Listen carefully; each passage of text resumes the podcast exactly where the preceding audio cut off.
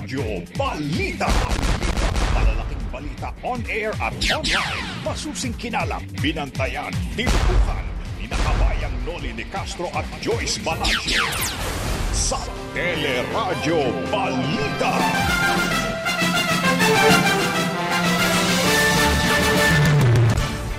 Saliva test ng uh, Philippine Red Cross aarangkada na ngayon. Isang libong sample target kukolektahin at ipadadala sa Department of Health. Pamahalaan, pumirma na ng kasunduan sa Covovax para sa 30 million doses ng bakuna laban sa COVID-19. Pagdinig ng Senado sa isyu ng bakuna, tuloy na mamaya. Mga debotong nagsimba sa Quiapo Church noong kapiestahan ng puong Nazareno o sa traslasyon, hinimok naman ng Department of Health at simbahan na mag-self-quarantine. Grupo ng LGBT umalma sa umano'y palpak na investigasyon ng PNP sa pagkamatay ni Christine Dacera. Dacera ipinagtanggol naman ng mga kaibigan laban sa mga kumakalat sa social media. Police Staff Sergeant Jonel Nuesca na nakapatay ng mag-ina sa Tarlac nagplead ng not guilty sa kasong double murder. Muling pinaharap naman ng korte sa pagdinig sa Pebrero. State of calamity idineklara sa Silay City sa Negros Occidental dahil sa malawakang pagbaha. Ilang lugar sa Samar at Bicol binaharin. At sa Showbiz Spotlight, Nadine Lustre nagtrending sa kanyang pagbabalik sa ASAP Stage, celebrity group na Gold Squad, trending topic dahil sa performance naman sa ASAP natin.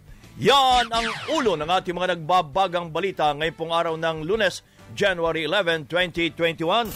Patuloy po tayo naglilingkod sa pamagitan ng Teleradyo, TFC, Sky Cable, Channel 26 at iba pang mga cable providers. Napapakinggan din ang teleradyo sa ABS-CBN Radio Service app, ABS-CBN News app at live streaming sa Iwan TFC, news.abs-cbn.com at sa Facebook at YouTube channel ng ABS-CBN News. At kasama po natin ngayong umaga. Ako po si Joyce Balancho. Ako naman po ang inyong kabayan si Nolly Di Castro. Kami po ang maghatid sa inyo ng mga nagbabagang balita. Aarangkada na ngayong araw ang saliva test ng Philippine Red Cross bilang bahagi po ng isang pilot study para sa mas mura at mabilis na uri ng pagsusuri sa mga Pilipino laban sa COVID-19. Kaugnay po niyan si uh, Dr. Pauline Obial, ang head ng Philippine Red Cross Molecular Laboratory. Magandang umaga po sa kanila, Dr. Pauline. Good morning, kabayan, and kay Joyce Joy Balancho. Po. Oo, salamat po, salamat po. Paano po ang gagawin dito ng Red Cross sa pagtetest uh, sa saliva? Ah, yung nangyari po yung 238 namin tinest, Okay. ay nahirapan ho kaming kumuha ng mga volunteers. Okay. Medyo nag-aalangan pa yung mga tao. Oo. Kasi mga walk-in yon mga general public, ano? Ah. So, ang ginawa po namin ngayon, eh, kinausap po namin yung 15 DOH hospitals Mhm. na regularly tinetest namin sa Red Cross ng swab test. Okay. And uh, the- since they are health workers, sabi namin, mas madali sigurong makakuha kami ng saliva samples from them. At, So, ma- at mad- mas madaling nga mapapayag sila. opo, Ayun. nag-agree po yung ating mga hospital chief, kausap namin last Friday, and ngayong araw po kukunin nila yung swab test kits nila Mhm. together with the saliva test kits. So, lahat po ng bibigyan ng saliva, meron pong swab test. Ah, okay. Ah, ah, bakit? Anong purpose nun? May, may saliva at may swab test pa? Ang pinapagawa po kasi ng DOH is validation for every 10 saliva. Oh, Pero okay. Gagawin po namin ngayon kasi regular naman silang nagsa-swab test and these are all charged to PhilHealth kasi ah, frontliners sila and health workers. Mhm. Yung gagastusan na lang po ng Red Cross ay yung saliva test. Ayun, okay. Para lang sigurado, ano po? Para po mas opo, parang ah, Dr. Ubial, ah, mas makakamura pa ata ang PhilHealth no dito sa saliva test if in case ito ay ah, maaprubahan finally Yes, ng Department of opo. Health. Yan po ang inaasahan natin. Mga ilang persento ang mas mura? 50% Wow. lower. 50%, okay. Opo. At yan ginagamit naman sa abroad now, sa Amerika, di ba? Sa Illinois? Tama ba? Sa Illinois, sa Japan, Uy. sa Singapore. Ay. Eh, tayo na. Marami ng countries, Israel. Ngayon no, na kababasa ko lang sa sa internet, Oh. sa UK, lahat po ng kanilang National Health Services workers, 55,000, saliva na po ang tinetest nila. Bakit o health workers? Why- not mga police? Mm-mm. I- iyon po yung pinahilot ng UK. Tanong po natin sa kanila. Hindi, ito, ito, ngayon, ginaga, sa gagawin ho nating test, bakit hindi mga pulis ang isama? Mas madali hong kausap yung health workers. mahirap, mahirap bang At kausap ang hindi na kailangan ng training. Ah, okay. Oo. Dahil Alam alam, na nilang, ga- gagawin alam na nila. nilang gagawin nila. Opo. Oo. Dr. Opo. Rubial, ah, bakit kailangan pa po natin ng ah, sampling na 1,000 na katao when in fact meron na po kayong nilalabas na rin naman na studies before and even statement na at least nasa 95% yung ah, kumbaga detection rate ng saliva test? Opo, yun nga rin po ang pinagtataka namin kasi sa lahat po ng studies na tiningnan namin, gumawa ang Australia, gumawa ang Thailand, Mm. and uh, Japan, Mhm. eh, less than 200 nga yung sample size nila. Ay, And ganun still, ba? the result was accepted by their uh, expert panel. eh, Oo. sa atin, 238 po yung sample size pa. namin. Ewan po namin bakit hindi pa enough. Kaya nga ho Ngayon, sa research 1,000? natin, Di ba opo. 1,000 ngayon ang Ay, request? hindi ngayon, ah, gusto nilang i-expand to 1,000 more samples. Aba, only in the Philippines, ha? Ah, kaya nga tayong pinakamalaking sample size ng study.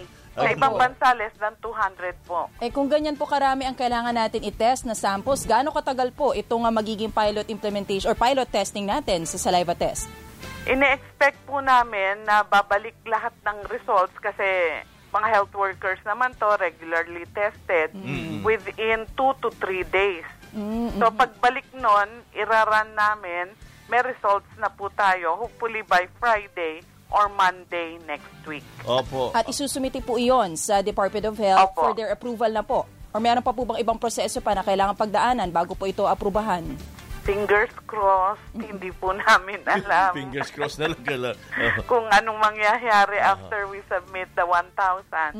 I- i- Kasi nung Okay. nag-submit kami ng test, eh, aprobado naman ng UP, Ethics Review Board, yung sample size, Oh, and uh, mga scientists naman ang nag-approve nun. okay. Hindi ho namin maintindihan bakit pagdating sa ah, DOH Health Technology Assessment Council, eh, kailangan dagdagan pa. Ah, ah, Dr. Obial, why PRC? Why, why Red Cross? Actually, inisyatiba po ito ng Red Cross Okay. through Senator Gordon. Kausap niya po yung isang Pilipina scientist sa University of Illinois Uy. na talagang one-on-one pong kino-coach kami. Kausap po namin almost every day noong September na ina-encourage nga niya na gamitin natin tong saliva dito sa Pilipinas. Si Diana Ranoa. Tiga Bohol po siya. Uh-huh. She's one of the leading scientists doon sa University of Illinois. Mhm. Opo, bukod po ba sa Philippine Red Cross, so would you know, Doctor, kung meron din po nagsasagawa pa ng pag-aaral sa saliva test? Ang RITM po ba, meron din po ba? Ang alam po namin, RITM is doing the saliva test but they're using the Yale protocol. Yale naman. Opo. Oo. may pagkakaiba ho ba yon? Oo. May pagkakaiba sa proseso. Oo. Di ba ang ginagamit ho nila ito sa mga estudyante pumapasok? Opo. universidad? Yun yung parang necessity is the mother of invention. Kaya nangyari po yun sa live test. Ayo, kaya napunta sa saliva. They needed to test the students and faculty. Ang sa Amerika nga ngayon, every week. So na-discover po nila mas mababa yung ah, infection rate within the campus, 0.43% lang. Fo- 0.43%. Whereas sa general public sa US is ah, 10 to 11%. So, bumababa po ang infection rate kung madalas ang testing. Kasi na-isolate agad yung mga positive. Maraming salamat po, uh, Dr. Obial. Uh, good morning. Thank you. Si Dr. Pauline Obial, ang head ng Philippine Red Cross uh, Molecular Laboratory. Samantala, pumirma na ng kasunduan ang pamahalaan sa Serum Institute of India at Faberco Life Sciences Incorporated para makakuha ng 30 million doses ng Covovax vaccines. Ayon kay Faberco, uh, ayon nga po sa Faberco Life Sciences, pinangunahan ni Vaccine Czar Secretary Carlito Galvez ang pagpirma sa kasunduan at inaasahang darating sa bansa ang supply simula sa katlong quarter ng taon magagamit umano ang 30 milyon doses ng bakuna para sa 15 milyong vulnerable at mahihirap na Pilipino. Sa ngayon ay nasa third stage na ang clinical trials ng Covovax at inaasahan umanong maaprubahan din ito ng international regulators. Wala pang inilalabas na opisyal na pahayag ang pamahalaan kaugnay sa kasunduan pero nauna nang inanunsyo ni Health Secretary Francisco Duque na nasa huling yugto na sila ng pakikipagnegosasyon sa iba't ibang vaccine manufacturers. Kaugnay po niyan si uh, Dr. Luningning Villa, Medical Director ng Faberco Life Sciences. Natatandaan niyo, siya lagi po ang ating ini-interview tungkol dito sa Covovax. Doktora, magandang umaga po. Uh, magandang umaga, uh, kabayan at Joyce. Uh, magandang umaga din po sa lahat na nakikinig at nanonood ngayong umaga. Sorry, nainip lang ho kami. Bakit to sa third quarter pa? Ah, kasi hindi naman tayo maglalabas ng bakuna kung wala pa pong uh, uh, safety and vaccine, uh, safety at efficacy no na okay. uh, resulta uh, from the clinical trial. Okay. May clinical trial ho ba dito sa Pilipinas ng Covovax? Ah, hindi na po gagawin yan dahil uh, more or less 50,000 na rin po yung nagawang uh, uh, mga, mga subjects no para sa clinical trials na ginawa umpisa sa Australia, sa uh, South Africa, meron din po of course sa United Kingdom, sa United States, at Mexico at India po. So representative din naman ng iba't ibang uh, groups no ang uh, ginawang trial. Uh, ano na lang ho ang kailangan sa uh, gobyerno para tuloy ang maaprubahan ng Covax? Kailangan po of course merong um, emergency use authorization okay, doon okay. sa kung saan ginawa yung uh, clinical trial and of mm-hmm. course based on that magka, magiging reference din ng uh, FDA no para uh, if ever na mag-apply din kami dito following the results of uh, ng clinical trials ay maaprobahan din dito po sa Pilipinas uh, by FDA. And of course, uh, we're still uh, making further details no uh, doon sa paggawa ng uh, supply agreement. Opo. Dr. Villa, ito po bang uh, Covovax vaccines mga kailangan po ng special cold uh, storage, uh, storage. Uh, facility? Mm-hmm. Ay, hindi po. Uh, regular siya na 2 to 8 degrees centigrade.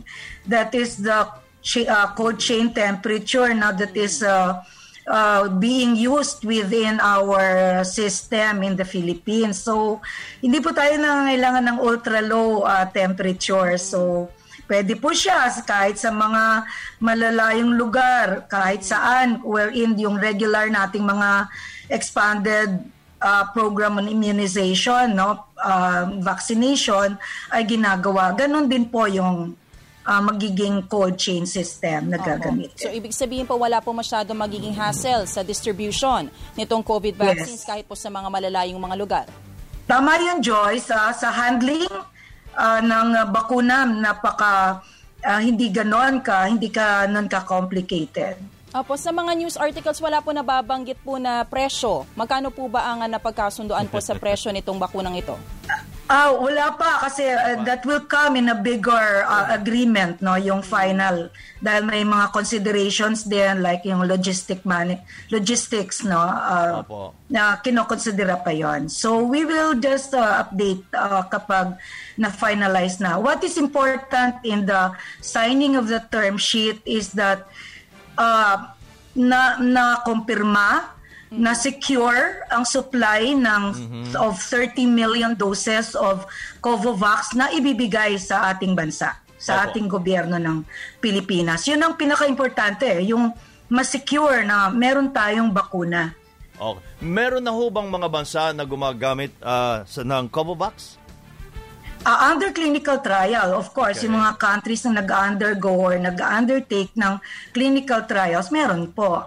Pero for emergency use authorization, hinihintay pa po natin yung final, uh, yung result ng uh, phase 3 clinical trial. And hopefully, magkakaroon na rin tayo ng update no, na from UK kasi siya sila ang halos tapos na yung uh, uh, clinical trial, yung phase 3. Nakapag-enroll na, nakapagbigay na rin ng doses ng Covovax sa United Kingdom and sa US, Mexico ongoing po. So may, and India. May, Doktor, may meron pong mauna sa amin, sa atin, Pilipinas.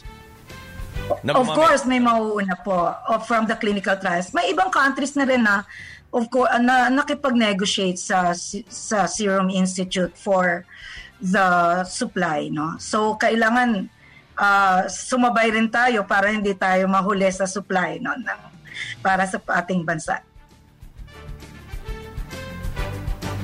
Okay.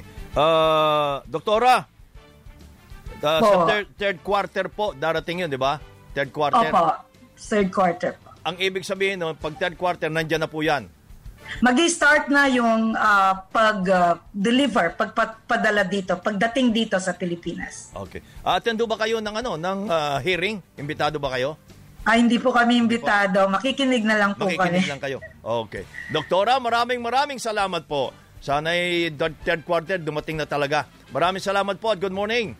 Uh, maraming salamat din po, kabayan. Thank you. Good morning. Yun, si Dr. Luningning Villa via Zoom, Medical Director ng Faberco Life Sciences. Iginiit po ni Senate President Tito Soto na hindi kasama sa agenda ng pagdinig ng Senado ngayong araw ang issue sa pagbabakuna sa Presidential Security Group gamit ang hindi otorisadong COVID-19 vaccine. Ayon nga po kay Senate President Tito Soto, sisimula ng Senado ngayong araw ang pagdinig sa vaccination program ng pamahalaan pero si sentro ito sa paggamit ng 72.5 billion pesos na pondo sa bakuna at pagtalakay kung kailan pinakamaagang magkakaroon ng supply ng bakuna sa bansa. Nauna nang nagbabala si Pangulong Rodrigo Duterte sa Kongreso na wag nang imbestigahan ang issue sa pagbabakuna sa PSG. Pero ayon kay Senator Soto, hindi naman niya mapipigilang magtanong ang mga senador kaugnay nito sa pagdinig mamaya. Ang problema lang anya, wala namang makakasagot sa mga tanong tungkol dito dahil wala siyang inibitahang opisyal na konektado sa issue. Hindi rin anya dapat uh, ilihis ang pagdinig dahil mas dapat tutukan ang roadmap para sa pagbabakuna laban sa COVID-19. Kabilang po sa mga kumpirmadong dadalo sa pagdinig mamaya, sina Vaccine Czar Secretary Carlito Galvez, Health Secretary Francisco Duque at Food and Drugs Administration Director General Eric Domingo. Samantala, sa mga nagsimba po sa Quiapo noong kapestahan ng Puong Nazareno, Nagpaalala naman ang Department of Health na huwag munang makisalamuha sa ibang tao lalo na sa mga matatanda. Sinabi sa ni Dr. Eric Taig ng DOH na kailangan munang i-monitor ang sarili para at sa anumang sintomas.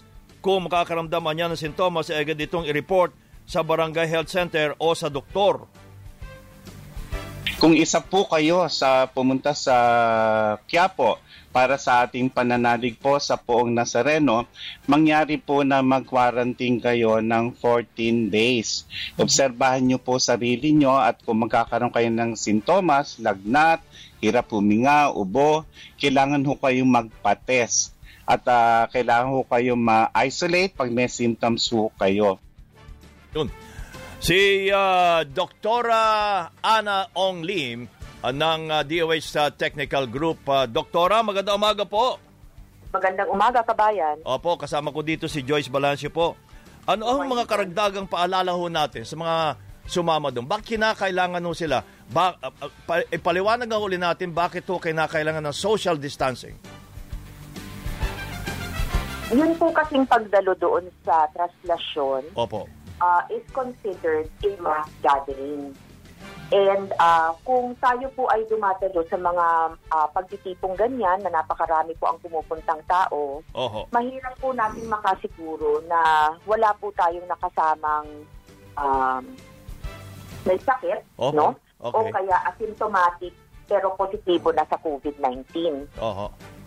Now, kung aantayin pa natin na tayo ay magka-sintomas bago pa tayo um, mag-self-quarantine, Okay. di nagkaroon na rin ng pagkakataon na tayo ah, bilang nahawa ay Oo. manghahawa ka rin. Oo. Ayun. So, Oo. wag na nang ating hintayin dahil ah, wag na nating hintayin kung ikaw, ikaw man ay may sintomas. Kahit wala kang sintomas, mag-self-quarantine ka na. Mas maganda. Oo. Para kung dumating man dun sa panahon na ikaw ay magkasintomas, hindi gaanong marami ang iyong nakasalamuha at kakaunti na lang yung kailangang i-contact trace ah, dahil naging um, contact mo nga sila, no? So, yun ang pinagmumula ng paalala ni Dr. Tayag na kung pwede, wag na muna masyadong magagagala kung tayo man ay ah, nag-opt na pumunta doon sa translasyon. Ah, para nga hindi na rin makakalat palalo yung sakit na alam naman natin napakahirap i-control. Opo, Dr. Ana, yan pong inyong paalala na uh, to monitor yung uh, mga simptomas. Ay pwede po yan sa mga lumabas talaga ang simptomas. Paano po yung mga asymptomatic? Paano naman po sila pwedeng uh, mapag- mapag-ingatan ng kanilang sarili?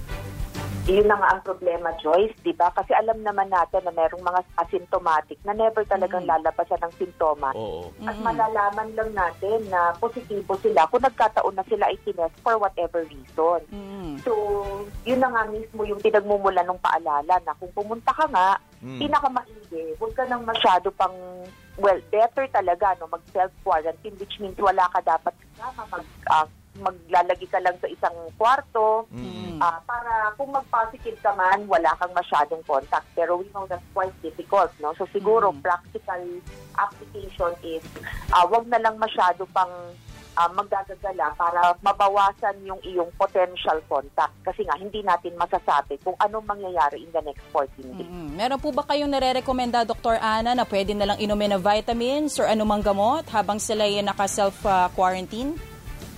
Ah, sa ngayon kasi, walang um, iniinom or kung ano man na napapatunayan nating makakatulong Ah, talaga sa oo. pag-iwan ng sakit o eh. Kaya ang pinakaparaan lang talaga is to limit ah, contact. Contact. Oo. Mm. Opo, opo. Doktor, pakiulit nga ho nyo.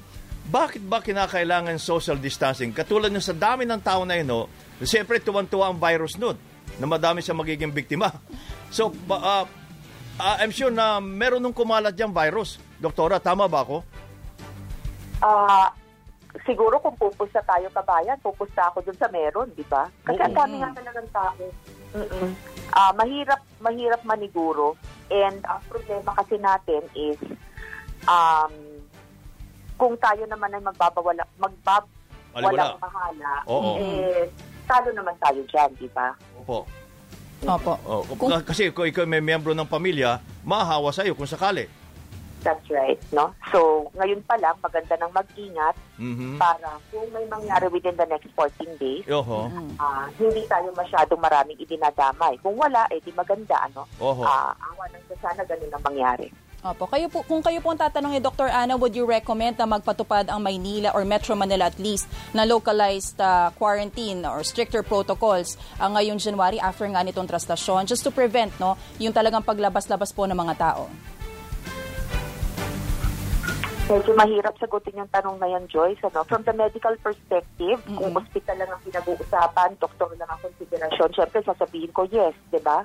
Kasi ano eh, ah, that's really the way to control spread. Pero alam din natin na may mga konsiderasyon tungkol sa ekonomiya na very ah, equally important and that's probably why hindi nga makapag-recommenda ng gano'n ang ating pamahalaan. Okay. Doktora, maraming maraming salamat po sa pagkakataon and good morning. Good morning. Thank you. Si Doktora Ana Ong Lim ah, ng ah, DOH Technical Group. Magbabalik ang Teleradyo Balita!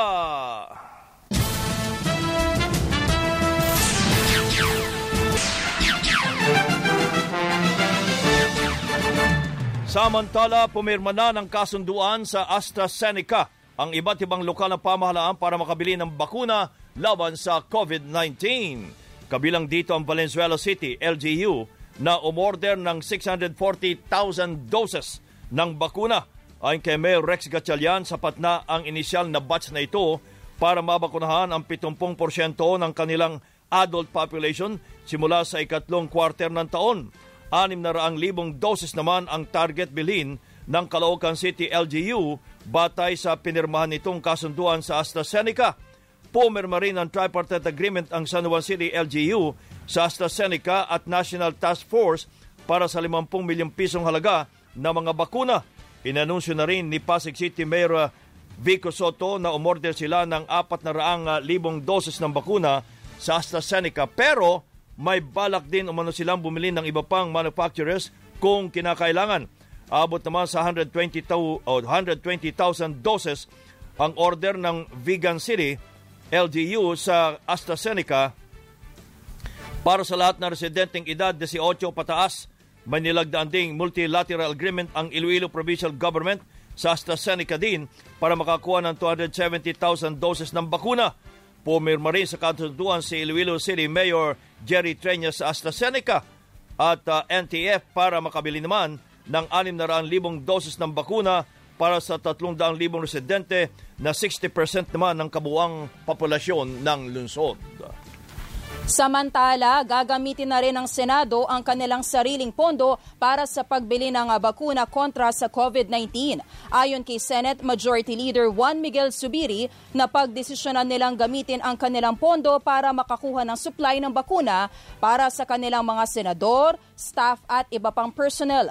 Makatutulong anya ang bakuna para makabalik ang mga senador sa face-to-face legislative work, lalo't mahirap anya magpasa ng mga batas sa pamamagitan lamang ng Zoom sessions. Wala rin anyang masama sa paggamit ng sariling pondo para sa bakuna, lalo't ganito rin ang ginagawa ng mga LGUs, maging ang ilang pribadong kumpanya at sektor para sa pagkuha ng COVID-19 vaccines.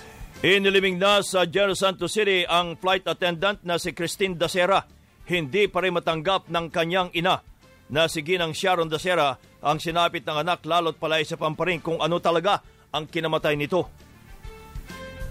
You know bakit siya naging flight attendant? The dream she wanted for us is gusto niya lang matur kami ng libre sa buong mundo.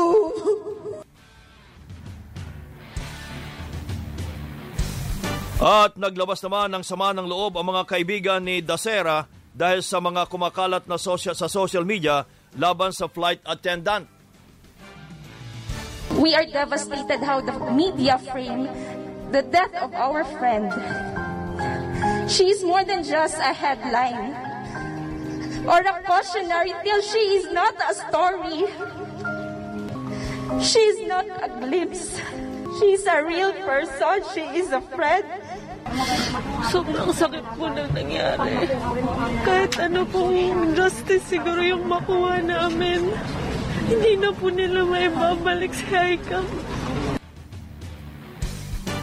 Nagsagawa na ikalawang autopsy ang National Bureau of Investigation sa katawan ni Dacera at lalabas ang resulta nito sa loob ng isang linggo. Inaasa makatutulong ang pangalawang autopsy para matiyak ang talagang kinamatay ni Dacera. We have taken as many samples as we could from the cadaver. Uh, we hope that uh, this will help us uh, conclude the investigation. Nagkaroon na ng rapid deterioration yung ibang uh, ebidensya dito. But again, we are not discouraged by that. Uh, we will uh, apply the full uh, forensic investigation uh, efforts of the NBI. NBA Deputy Director Ferdinand Lavin Samantala, binatikos naman ni Vice President Lenny Robredo ang ginawang paghawak ng mga pulis sa kaso ni Dacera. Irresponsable mo ang naging maagang pagdideklara kaagad na case closed ang sinagawang investigasyon lalo't hindi pa nakukumpleto ang mga ebidensya sa naturang pagkamatay ni Dacera. Kawalan ng hustisya para kay Christine Dacera at sa mga kaibigan nitong isinasangkot sa kanyang pagkamatay ang umano'y kapalpakan ng Philippine National Police sa paghawak sa kaso. Sa panayam ng teleradyo, sinabi ni Ray Salinas ng grupong Bahaghari na pinaglaruan ng pulisya ang kaso ni Dacera kahit kita naman sa mediko legal na walang panggagahasang nangyari. Agad din umanong inakusahan ng pulisya ang mga baklang kasama ni Dacera na rapist at mamamatay tao kahit wala naman silang sapat na ebidensya. Ipinakikita lang anya nito ang culture of impunity sa hanay ng mga pulis na ilang beses nang nasangkot sa mga pagpatay tulad na nangyari sa mag-inang Gregorio sa Tarlac. Malinaw na napakarami ng dugo sa kamay ng pulis na kailangan nilang hugasan. Kaya siguro pinoblicize nila ng todo ang case na to no, para ipamukha na sa masa no, na sila ay mga savior, na sila ay may kayang gawing mabuti pero dito pa lang napaka-botched ng investigation na nagaganap. Amenado naman ang Philippine National Police na hirap pa silang tukuyin kung may nangyaring ang rape sa kaso ni Dasera. Sinabi sa teleradyo ni Police Lieutenant Colonel Jenny Texon, ang tagapagsalita ng National Capital Region Police Office, na hindi pa rin masabing may nangyaring rape o wala dahil hindi pa nakukumpleto ang resulta ng investigasyon. We must admit, sir, naman na sa amin siguro is medyo may pagkukulang. Kaya yun po yung ating ginagawa po sa ngayon na hindi po dapat magsilbing, uh, kumbaga, low moral tayo kung man, ganyan man po yung nangyari na pa yung case natin. Pagkos uh, maging uh, pag, pagbutin pa natin yung ating ginagawang investigasyon. Yung sinabi ko po, sir, mm-hmm. hindi po natin pwedeng masabi kaagad na meron or wala until such time, sir, na meron po tayo yung mga resulta po na ginawa po ng ating focus. Yan po si NCRPO spokesperson Police Lieutenant Colonel Jenny Texon. Samantala, iginit naman ng Philippine National Police na hindi pa abswelto ang labing isang sangkot sa kaso ni Dasera kahit pa ibinalik ng piskalya sa pulisya ang investigasyon. Muli ring umapila si PNP spokesperson Ildebrandi Osana sa lahat ng sangkot na lumantad na para ibigay ang kanilang panig. Naghain naman ng not guilty plea sa kasong murder o pagpatay si Police Staff Sergeant Jonel Nuesca na siyang pumatay sa mag-iinang Sonia at Anton Gregorio sa Paniki, Tarlac. Ayon sa Paniki Police, binasahan na ng sakdal si Nuesca noong Enero 7 pero hindi ito aktwal na nakadalo sa korte dahil tinatapos pa ang quarantine sa pasilidad ng BJMP. Isinagawa ang arraignment kay Nuesca sa pamagitan ng video conference kung saan binasahan siya ng sakdal para sa two counts of murder Dumalo sa arraignment ang abogado ni Nuesca pati na ang uh, pamilya at abogado ng mga Gregorio. Tinakda ang susunod na pagdinig ng kaso sa Pebrero 4. Nauna na rin nagsumiti ng position paper si Nuesca sa PNP Internal Affairs Service sa pag-asang mapigilan pa ang pagsibak sa kanya sa serbisyo. Sa ibang mga balita, umapila ang Employers Confederation of the Philippines na ibalik na ang full operation ng pampublikong sektor. Ayon kay ECO President Sergio Ortiz Luis, mararamdaman lang ang pagga, uh, pagbangon ng ating ekonomiya kung sasabayan po ito ng maayos na transportasyon. Marami pang tao ang nahihirapan pumasok. Masyadong mahal pa magpapasok kaya yung ibang tao hindi pa hinahire ng mga kumpanya dahil wala pang talaga efficient mass transportation. Ang hindi natin pag-iigihin din ang pagbubukas ng ekonomiya uh, following protocols para dito, eh maraming magugutom, tataas ang crime, criminality, maraming mga ibang sakit na mapapabayaan. Kabilang sa mga naapektuhan ng paglimita sa transportation sector ngayong pandemya ang mga provincial buses. Ayon po sa Provincial Bus Operators Association of the Philippines, 15,000 empleyado ng mga bus na pumapasok sa Metro Manila ang nawala ng trabaho dahil sa pandemya. Sa ngayon, 500 lang sa 10,000 provincial buses units ang nakakapagbiyahe. Ang ginawa namin kasi, uh, sinubukan namin muna na temporary layoff.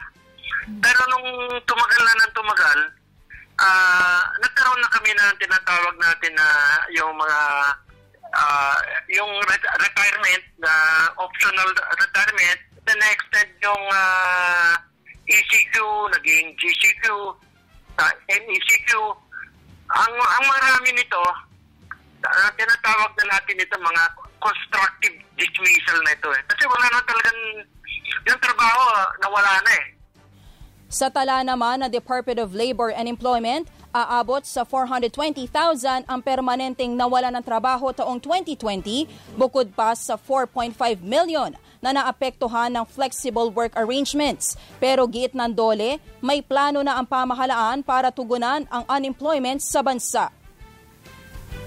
Hindi man po ito babalik doon sa pre-COVID uh, pandemic situation po natin, but at least po uh, malaki po ang opportunity na makabangon na po talaga ang ating uh, ekonomiya at ang ating mga manggagawa.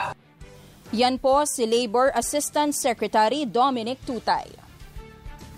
Isinara na ang dalawang U-turn slots sa EDSA Caloocan para bigyan daan ang EDSA busway.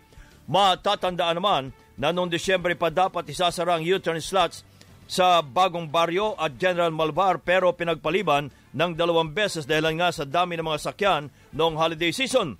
Inireklamo naman ng mga motorista ang pagsasara ng U-turn slots. Parang wala nang pirata mga tao. Ayaw na mag-taxi. Ang lalayo ng mga U-turn, ma'am. Yung, yung mga pa- pasahero, kumisan, galing na monumento hanggang SM lang, bumababa na sila. Tumatawid na sa overpass, putol-putol lang sa kanila. Parang wala namang pagbabago, ma'am. Ganun pa rin eh. Matraffic pa rin, ma'am eh. Saan mas maluwag? Doon lang kami dada. Dito po, paikot. May isa sa top. Kaya dito sa mga sulok-sulok na pasok para lang makaiwas traffic. Mananatili naman bukas ang U-turn slot sa Quezon City Academy para sa mga motorista. Ganyan din ang U-turn slot sa Dario Bridge pero wal, para lang sa mga emergency vehicles. Sinabi naman ng MMDA na hindi pa ibabalik din ang number coding scheme sa Metro Manila dahil hindi pa sapat ang kapasidad ng pampublikong transportasyon. Bagyan na rin manong lumuwag ang trapiko sa EDSA at nakatulong ang pagbubukas ng Skyway Stage 3. Magbabalik ang mga balita tampok sa Teleradyo Balita.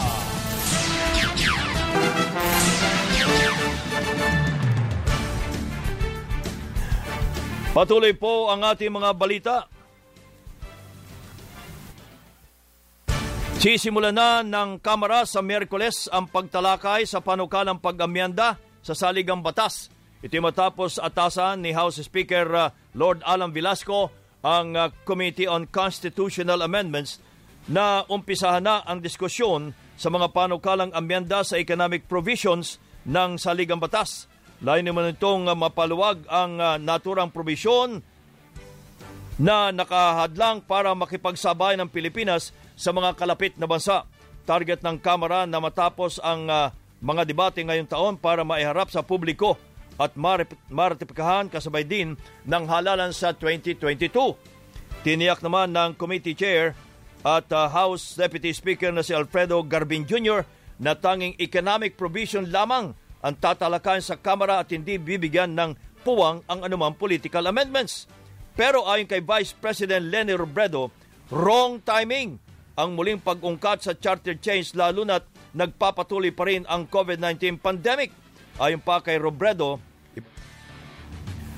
Mistulang hindi natututo ang ating pamahalaan dahil noong simula pa lang ng pandemya, marami na itong ibang inatupag na wala namang kinalaman sa COVID response tulad ng pagpasa sa anti-terror law at pagpapasara ng ABS-CBN.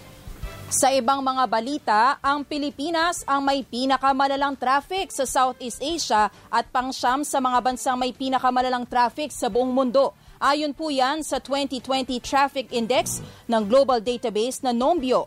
Kabilang sa mga kinonsidera sa ranking ng 81 bansa ang oras na nakokonsumo sa traffic, mga problema sa traffic system at konsumo ng carbon dioxide sa traffic. Nakakuha ang Pilipinas ng 198.84 points, kaya lumapag ito sa ikasyam na pwesto sa may pinakamatinding traffic sa buong mundo, kasunod po ng bansang India. Sa kabuuan, Nigeria ang may pinakamatinding traffic na sinundan ng Sri Lanka, Kenya, Bangladesh, Egypt, Iran, Peru at India. Pinakahuli naman ang Austria sa listahan kaya ang ibig sabihin nito, ito nga po ang may pinakamaayos na traffic situation sa mundo. Iginiit ng Department of Finance na patuloy silang nagsasagawa ng masusing lifestyle check sa mga opisyal at empleyado ng kanilang ahensya. Ayon kay Finance Secretary Carlos Dominguez, ito'y bilang bahagi pa rin ng direktiba ng Pangulo para matuldukan na ang sinasabing patuloy na korupsyon at katiwalian sa pamahalaan. Mulian niyang uh, umulan naman noong 2016, umabot na sa mahigit apat na rang opisyal at tauhan ng kanilang tanggapan at iba pa mga attached agencies ang naimbestigahan sa pamagitan ng kanilang Revenue Integrity Protection Service kung saan anim na pong uh, opisyal na ang naharap sa mga kasong administratibo kabilang na ang labing apat na natanggal na sa serbisyo. Sa ikalawang susunod na linggo, tataas na naman po ang presyo ng produktong petrolyo. Maglalaro sa 85 hanggang 95 centavos ang dagdag presyo sa kada litro ng gasolina, habang 20 hanggang 30 centavos naman sa diesel at kerosene. Tumaas ang presyuhan sa world market dahil sa desisyon ng Saudi Arabia na bawasan ng isang milyong bariles ang produksyon sa Pebrero at sa Marso. Bumaha ang supply ng tilapia sa mga palengke sa Soxargen dahil umano sa panibagong fiskil na tumama naman sa Lake Cebu sa South Cotabato. Dahil sa fiskil, nagkukumahog ang mga mangisdang isalba ang mga tilapia na pwede pang ibenta saka ito dinadala sa mga pamilihan. Ay naman kay uh, Lake Cebu Mayor Floro Gandam, normal na ang pagkakaroon ng fiskil sa lugar dahil sa tinatawag na kamahong o bigla ang pag-iba ng temperatura sa lawa. Nangyayari ito tuwing wet season kung saan tumataas ang sulfuric acid sa lawa na nagpapababa naman sa level ng dissolved oxygen. Nagbabala naman ang samahan ng mga manggagawa na posibleng marami pa ang mawala ng trabaho sa bansa ngayong taon kung hindi aayudahan ng pamahalaan ang mga maliliit na kumpanya. Ayon kay Federation of Free Workers President Sonny Matula, kailangan tulungan ng pamahalaan ang mga small at medium enterprises o yung SMEs na kumakatawan sa mas maraming kumpanya sa bansa para makabangon sa negosyo sa kabila ng nararanasang pandemya. Apela nila maglaan ng pondo para sa unemployment dahil kung hindi aalalay ang pamahalaan, titiklop ang mga kumpanya at babagsak ang ekonomiya.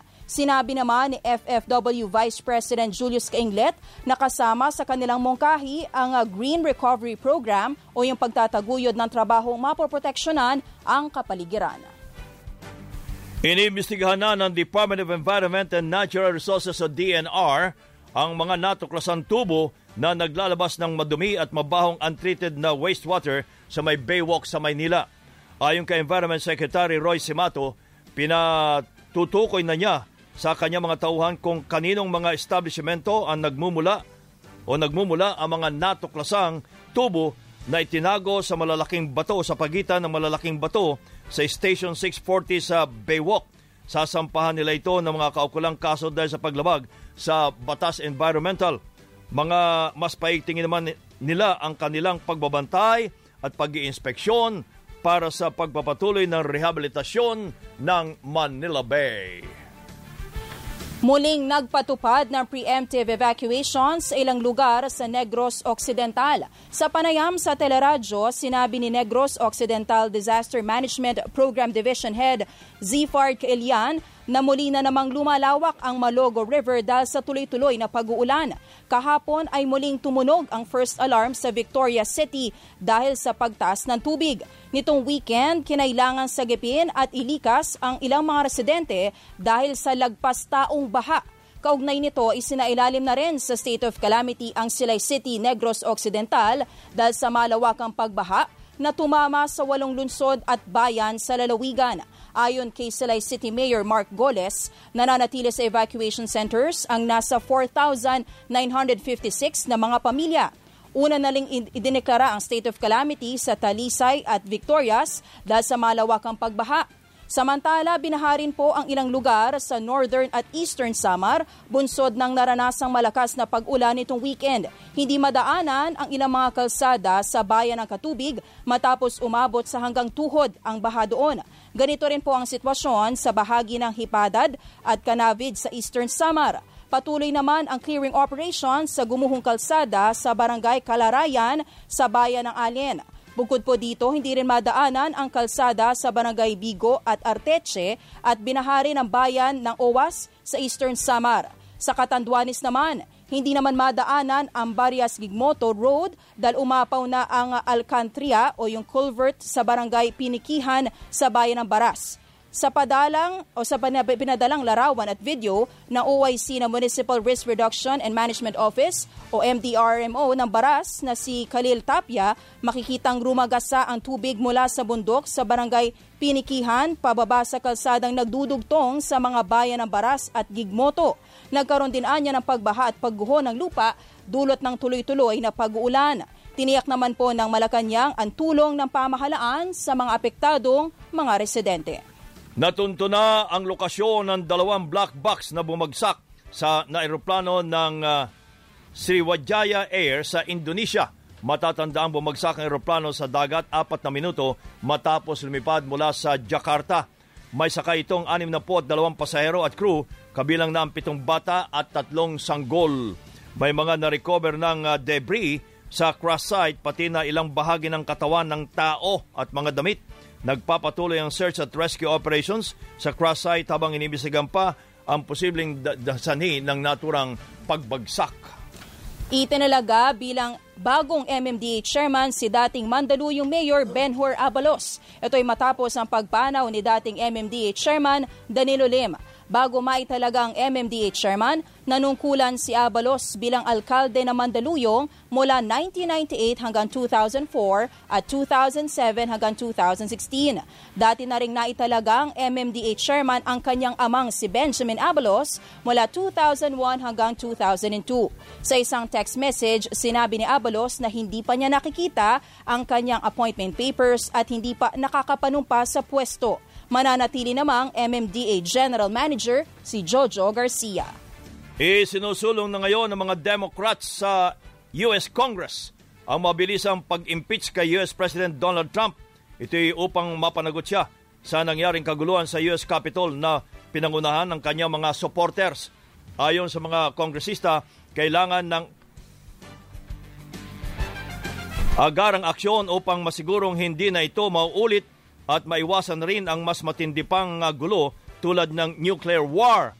Ngayong araw, inaasang ihahain sa House ang articles of impeachment labang kay Trump at posibleng pagbotohan sa Miyerkules. Samantala, namahagi naman ang pamahalaang lungsod ng Navotas na mahigit dalawang, uh, dalawang libong smartphones sa mga elementary at high school students na nag-aaral sa mga pampublikong paaralan sa kanilang lungsod. Ipinamahagi ang mga gadgets para may magamit ang mga mag-aaral sa kanilang online classes at makasabay sa ipinatutupad na distance learning bunsod ng COVID-19 pandemic. Kinuha ng lokal na pamahalaan ng pondo sa pagbili ng gadgets mula sa kanilang Special Education Fund habang nire-align ang kanilang mahigit siyam na milyong pisong pondo sa programa ng Navotas para nga po sa mga kabataan. Police report sa aming pagbabalik.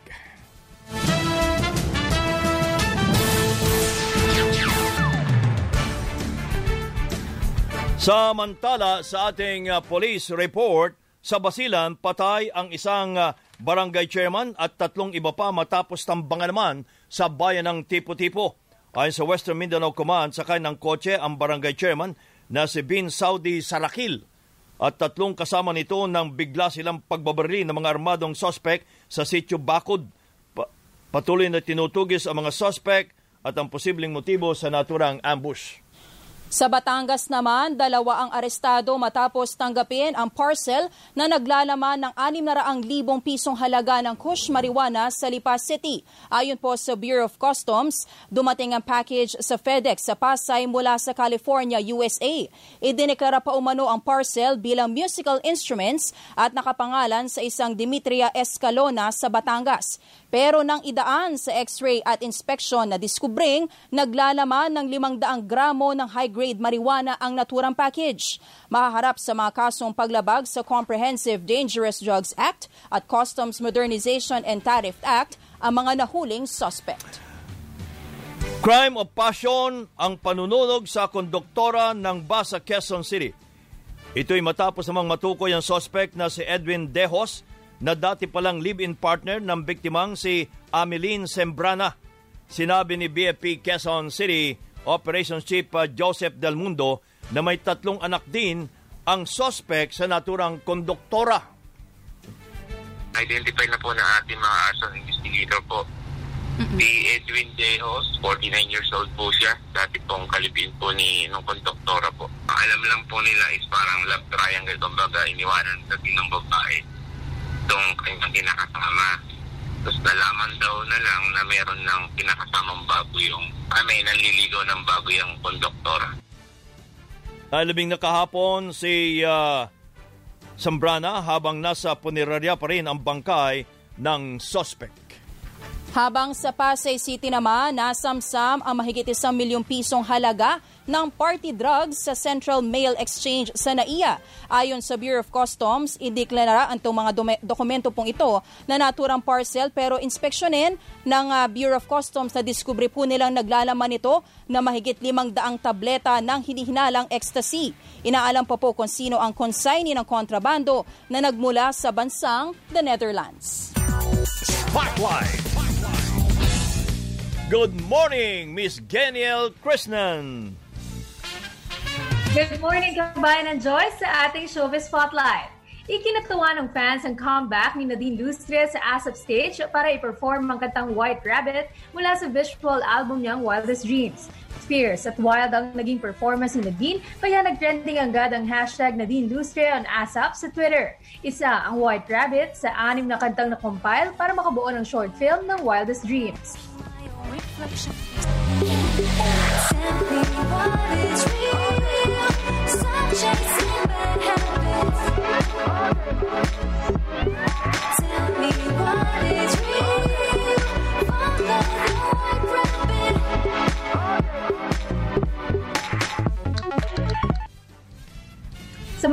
nanguna din sa trending topics ang celebrity group na The Gold Squad. Kasabay ng kanilang performance, sa asap natin to, tampok sa opening number ng Sunday concert show ang Gold Squad na binubuo ng teen stars sa sina Andrea Brillantes, Francine Diaz, Seth Tadalin, and Kyle Echari. Unang nagkasama-sama ang mga miyembro ng Gold Squad sa programang Kadenang Ginto. Ako, ang inyong morning patroller, Gainel Krishnan. Balik sa inyo kabayan ng Joyce. Thank you, Miss Geniel Krishnan. At yan ang kabuuan ng ating mga nagbabagang balita at tinampok sa Teleradyo Balita ngayong araw na lunes, January 11, 2021. Ako po si Joyce Balancho. Ako naman ang inyong kabayan si Nolly De Castro. Kami po ay nagpapasalamat. Nag-iwan muna ng isang magandang umaga, bayan!